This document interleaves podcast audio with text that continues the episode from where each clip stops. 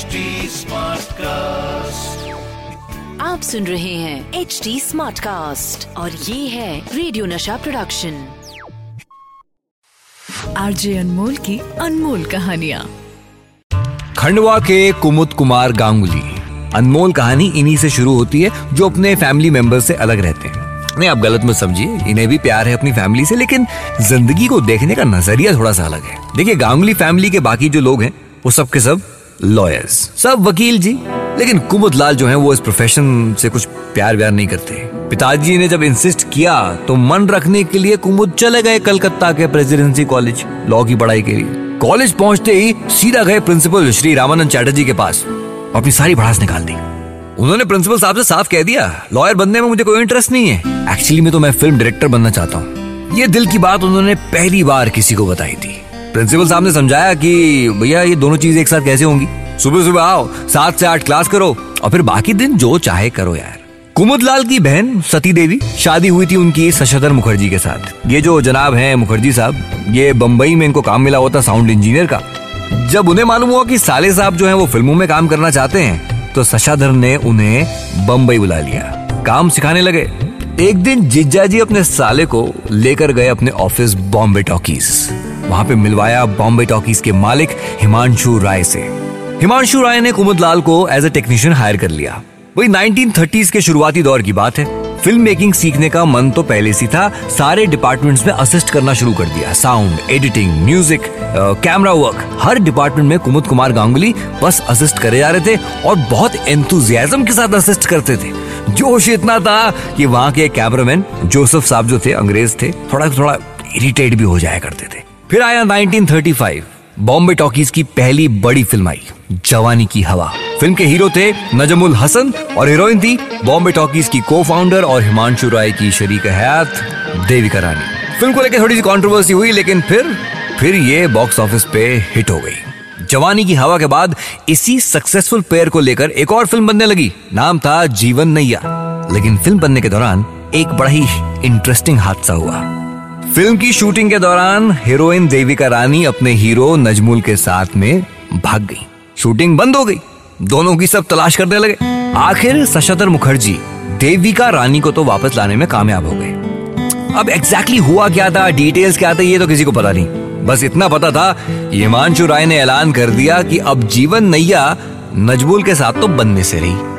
तो जीवन नैया की नैया अब बीच भवर में गोते लगा रही थी। देखिए, वो जमाना सिंगिंग एक्टर्स का था। आपको एक्टिंग भी करनी है, आपको गाना भी आना चाहिए। अब हमारे कुमुद लाल गांगुली जो हैं, इनकी आवाज़ अच्छी थी अच्छा गाते थे। दिखने में भी हैंडसम थे। तो जिज्जा जी ने, यानी कि शशधर मुखर्जी साहब ने, उनका नाम सजेस्ट किया जीवन नैया के हीरो के लिए। कुमुद लाल बस 20 साल के थे। पहले तो उन्होंने मना किया, लेकिन फिर आखिरकार मुखर्जी साहब ने इंसिस्ट किया और फिर वो तैयार हो गए। कुमुद लाल ने सोचा, चलो ठीक है, एक फ़िल्म कर लेते हैं, बाद में वापस टेक्नीशियन का काम करेंगे। लेकिन एक और प्रॉब्लम थी कुमुद लाल गांगुली, ये एक फ़िल्म के हीरो का नाम थोड़ा सा अटपटा था। बॉम्बे टॉकीज में हर किसी ने कहा, यार, इस नाम से अगर फ़िल्म रिलीज़ होगी, स्टारिंग कुमुद लाल गांगुली, कौन देखने आएगा फ़िल्म? बस यहीं से मिला उनको उनका स्क्रीन नेम जिस नाम से आज हम उन्हें जानते हैं, अशोक कुमार। 1936 में जीवन नैया रिलीज़ हुई, स्टारिंग अशोक कुमार एंड देविका रानी। और हिंदुस्तान को मिला उनका पहला बड़ा स्टार, सही मायने में स्टार मिल गया। अब जीवन नहीं है तो चल पड़ी। और फिर उसी साल अशोक कुमार देवी का रानी की जोड़ी की दूसरी फ़िल्म आई, अछूत कन्या। इस फ़िल्म ने कामयाबी के झंडे गाड़े एक तरफ़ तो फ़िल्म हिट, और दूसरी तरफ़ वो गाना जो फ़िल्म आया गया था अशोक कुमार और देवी का रानी पे आज भी मशहूर है।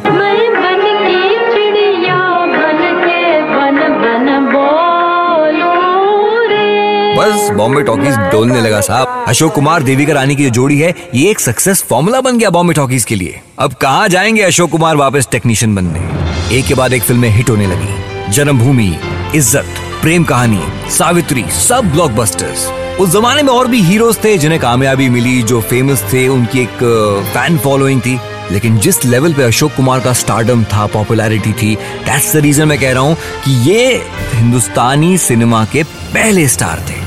इनफैक्ट अशोक कुमार के ही दोस्त और मशहूर लेखक सादत हसन मंटो ने उनके बारे में कुछ यूँ लिखा था।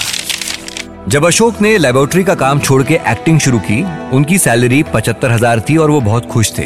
अकेले इंसान के लिए उस जमाने में मलाड में रहने के लिए ये पैसे काफ़ी थे। जब अशोक की पगार दुगनी कर दी गई तो वो बहुत खुश हुए। और इसके कुछ ही दिनों बाद जब पगार बढ़ के 250 रुपए हो गई तो अशोक घबरा गए। बाद में एक दिन उन्होंने मुझसे कहा माई गॉड बड़ी अजीब सी फीलिंग हो रही है। मैंने स्टूडियो कैशियर से जब पैसे लिए तो मेरे हाथ काँप रहे थे। मुझे समझ में नहीं आ रहा था मैं इतने पैसे रखूँगा कहाँ। मेरे पास एक छोटा सा घर है, जिसमें एक पलंग, एक चेयर टेबल बस। रात को घर चोर घुसाए तो? अगर उन्हें पता चल गया कि मेरे पास 250 रुपए हैं तो? मुझको समझ में नहीं आया कि मैं करूँ क्या। मैंने पैसे अपने गद्दे के नीचे रखे और रात भर डरावने खाब और घबराहट में झेली। अगले दिन पोस्ट ऑफ़िस गया और वहाँ जमा करा दिए। ये बात अशोक कुमार ने खुद मंटो को बताई थी। और यही मंटो लिखते हैं कि एक बार की बात है जब कलकत्ते में एक फ़िल्म मेकर अशोक कुमार का बाहर लिविंग रूम में इंतज़ार कर रहे थे। कॉन्ट्रैक्ट तैयार हो रहा था और अशोक कुमार को मनाने की कोशिश कर रहे थे, क्योंकि उनके पास, यानी कि प्रोड्यूसर के पास सिर्फ़ अस्सी हज़ार थे ऑफ़र करने के लिए। अशोक कुमार एक लाख रुपए चाहते थे। सोच के बड़ा अचरज होता है कि एक वक्त पे जो इंसान ढाई सौ रुपए संभाल नहीं पा रहा था, आज वो एक लाख रुपए मांग रहा है। ये थी अशोक कुमार की स्टार्टअप 1940 मई का महीना, हिमांशु राय की डेथ हो गई। बॉम्बे टॉकीज की बागडोर संभाली उन्हीं की शरीक हयात देविका रानी ने। उन्होंने बॉम्बे टॉकीज को दो प्रोडक्शन यूनिट्स में बांट दिया। एक को लीड कर रहे थे शशाधर मुखर्जी और दूसरे को मशहूर डायरेक्टर अमिया चक्रवर्ती। इस समय बॉम्बे टॉकीज ज्वाइन किया एक यंग एक्टर ने, नाम था रणबीर राज कपूर केदार शर्मा और अमिया चक्रवर्ती को वो असिस्ट करने लगे। मगर असिस्टिंग कोई आसान बात नहीं है। स्टूडियो फ्लोर पहुँचने थे। क्लैपर बॉय भी बने। साथ ही साथ, कोई फ़र्क नहीं पड़ता था कि पिताजी उनके पृथ्वीराज कपूर हैं। विश कन्या फ़िल्म की शूटिंग के दौरान राज कपूर शूट पे कंसंट्रेट करने के बजाय अपने बाल बनाने में मसरूफ थे। केदार शर्मा ने जम के एक चांटा जड़ दिया। उस जमाने में गलती की सजा के तौर पे गुरु का अपने शागिर्द को चाटा मारना कोई खास कोई अजीब बात नहीं थी हाँ। यही वो राज कपूर थे जिन्हें एज अ हीरो लॉन्च किया गया नील कमल में। जब राज की ज़िंदगी में ये सब चल रहा था तो पुणे की आर्मी कैंटीन में उन्हीं का एक बचपन का दोस्त, यूसुफ, जो काम कर रहा था। मैंने आपको बताया था अपनी यही अनमोल कहानी में कि कैसे यूसुफ खान को देविका रानी ने वहाँ पर ट्रेस किया, कन्विंस किया, फ़िल्मों में काम दिया और नाम बदल के दिलीप कुमार रखा, ज्वार भाटा में उनको लॉन्च किया और वहीं से उनका करियर टेक ऑफ़ किया। इधर बंधन और झूला आया जैसी फ़िल्में जो हैं, वो करने के बाद अशोक कुमार की शोहरत जो है, वो बिल्कुल टॉप पे पहुँच रहे थे। 1943 में एक फ़िल्म आई थी, किस्मत। ये वो फ़िल्म थी जिसने उस वक्त के सारे रिकॉर्ड्स तोड़ दिए थे। ये फ़िल्म तीन साल चली है बॉस जब तक 1975 में शोले रिलीज़ नहीं हुई, किस्मत का रिकॉर्ड कायम था, दोस्त। अच्छा 1948 में एक फ़िल्म बन रही थी, जिद्दी, बॉम्बे टॉकीज की फ़िल्म। अशोक कुमार के भाई Kishore Kumar as a playback singer इसमें डेब्यू कर रहे थे। नया हीरो ढूंढ रहे थे अशोक कुमार को, नया हीरो मिले। एक दिन कास्टिंग की मीटिंग चल रही थी, अशोक कुमार सिगरेट पीने के लिए बाहर आए और वहीं पे उनको एक नौजवान दिखा। नाम पूछा तो बताया, धर्मदेव पिशोरीमल आनंद। आनंद ने अभी भी एक फ़िल्म की थी, हम एक है लेकिन वो फ्लॉप हो गई थी। अशोक कुमार ने एक नज़र में इस स्टार को पहचान लिया।